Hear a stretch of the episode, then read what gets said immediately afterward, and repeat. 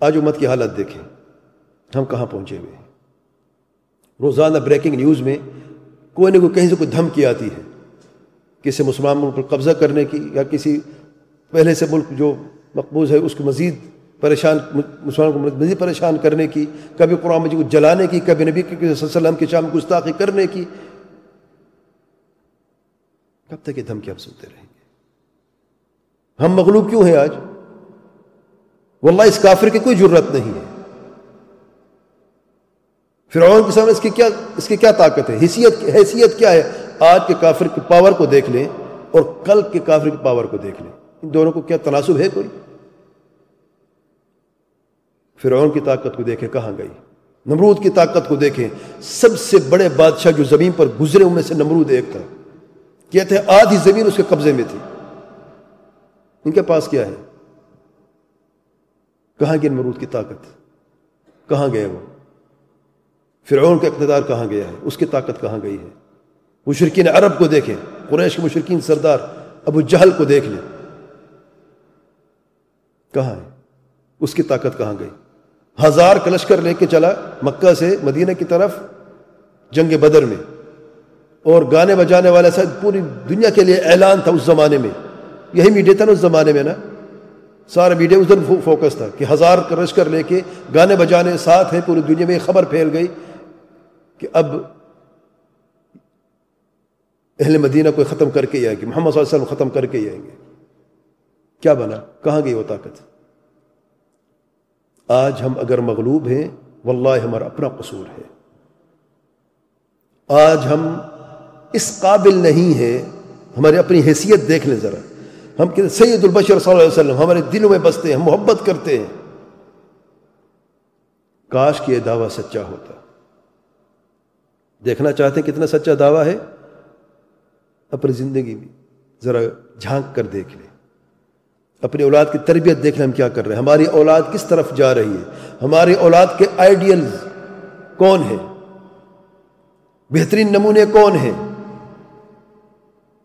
یہ ہماری تربیت ہے، ان کا قصور نہیں ہے۔ ہمارے بہترین نمونے کون ہیں؟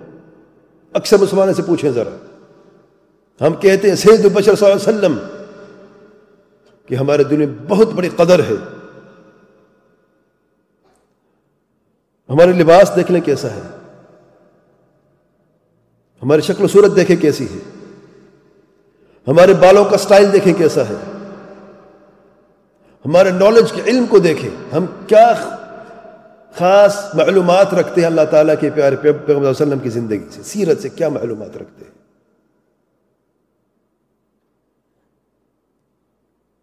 بچوں سے پوچھیں۔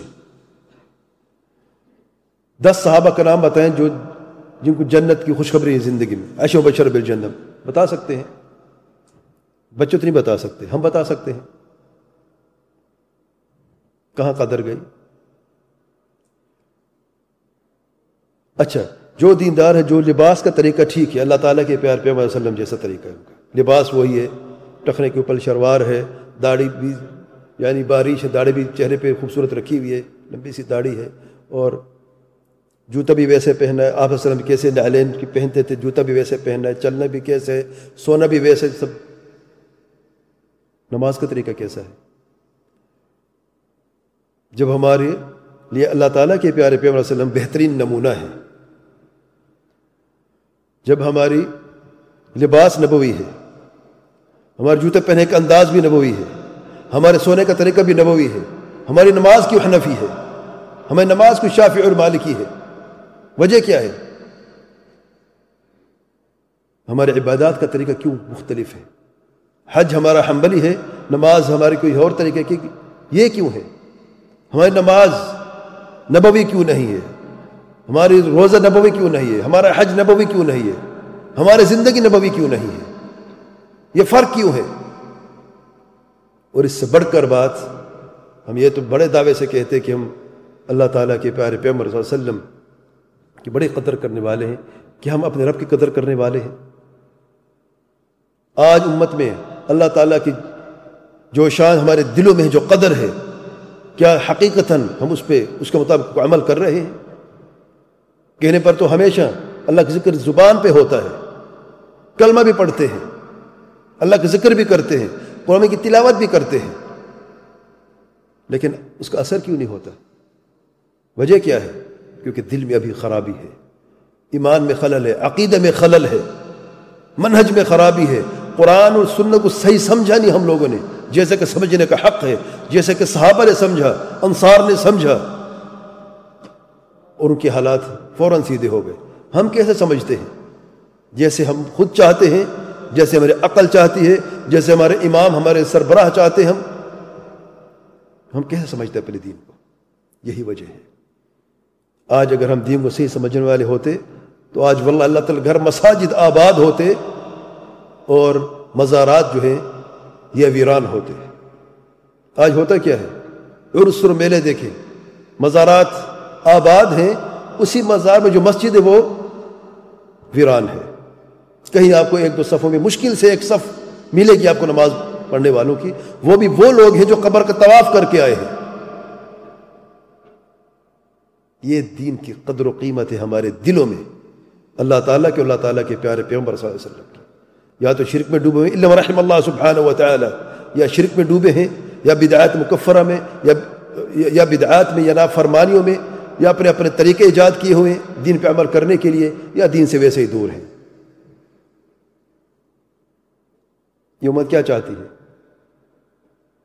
اگر یہ امت خیر چاہتی ہے، عزت چاہتی ہے، غلبہ چاہتی ہے، تو پھر جب آزمائش آتی ہے، اللہ تعالیٰ کی طرف سے اس آزمائش میں کامیاب ہونا لازمی ہے۔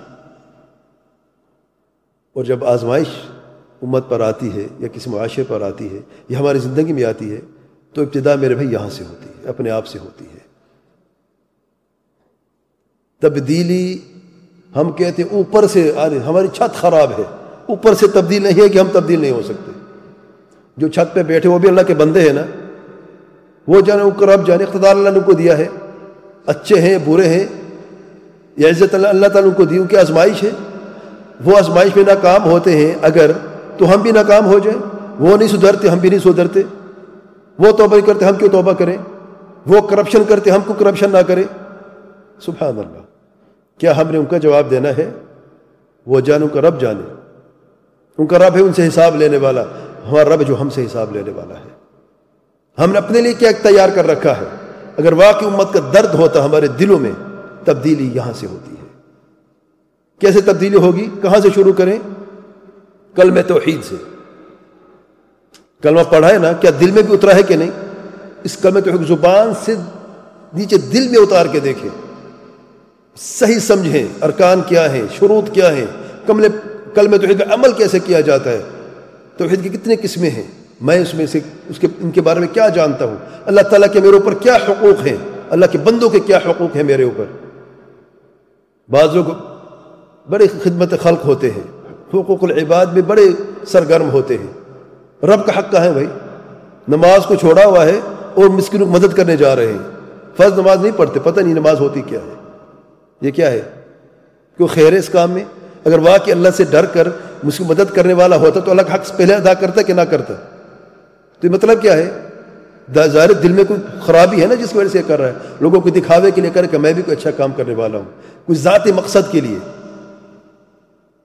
جو اللہ کے بندے ہوتے وہ اللہ کا حق سب سے پہلے دیتے ہیں۔ آج ہمارے اوپر بھی سب سے پہلا حق ہمارے رب کا حق ہے۔ توحید کا حق ہے۔ اللہ تعالیٰ کے پیارے پیغمبر وسلم کا حق ہے۔ سنت کا حق ہے۔ صحابہ کرام، سلف کا حق ہے۔ ان کے منہج کی اتباع کی جائے۔ واللہ تبدیلی نہیں آئے گی جب تک کہ ہم سرات مستقیم پر نہیں چلتے۔ جب تک منہج سلف کو نہیں اپناتے۔ جب توحید السنت پر اپنی زندگی نہیں، سنت کے مطابق نہیں۔ بسر کرتے اور صحیح سمجھ کے اس پہ عمل نہیں کرتے۔ میرے بھائی، تبدیلی نہیں آئے گی۔ ابھی وقت ہے، ابھی سانسیں جاری ہیں۔ اور کتنی ازمائش کا منتظر ہے ہم چاہتے کیا ہے کہ نوز بلا کوئی آسمان سے کوئی آگ آئے اور ہمیں دنیا سے لے لے اور ہم دنیا چلے جائیں۔ اسی اسی کا انتظار ہے۔ کس چیز کا انتظار ہے؟ کیا یہ جتنی آزمائش ہیں، کیا یہ کم ہے واللہ یہ کافی ہے کہتے سمجھدار کو اشارہ کافی ہوتا ہے۔ یہاں پر اشارہ تو کیا روز مصیبتیں آ رہی ہیں۔ اللہ تعالیٰ ہم سب پہ رحم فرمائے۔ تب بھی کوئی تبدیلی نظر نہیں اللہ قلیلہ اللہ کے بندے ہیں۔ الحمدللہ۔ جو سمجھ بھی رہے ہیں۔ راہ راست پہ آ رہے ہیں۔ صحیح عقیدہ صحیح منہج وہ سمجھ رہے ہیں۔ اپنی زندگی بدل رہے ہیں۔ جو اکثریت ہے، اللہ رحم کرے، اللہ تعالیٰ ان کو بھی ہدایت دے اور صحیح دین پر صحیح عمل کرنے کی توفیق عطا فرمائے۔ اللہ تعالیٰ سے دعا کہ اللہ تعالیٰ ہم سب کو فیمل صالح کی توفیق عطا فرمائے۔ قرآن اور سنت پر چلنے کی، سلف کے منہج کو اپنانے کی، اس پر عمل کرنے کی توفیق عطا فرمائے۔ اللہ تعالیٰ ہمیں ہر آزمائش اور ہر شر سے محفوظ فرمائے۔ واللہ اعلم۔ سبحانک اللہم و بحمدک، اشہد اللہ الہ الا انت، استغفرک و اتوب الیک۔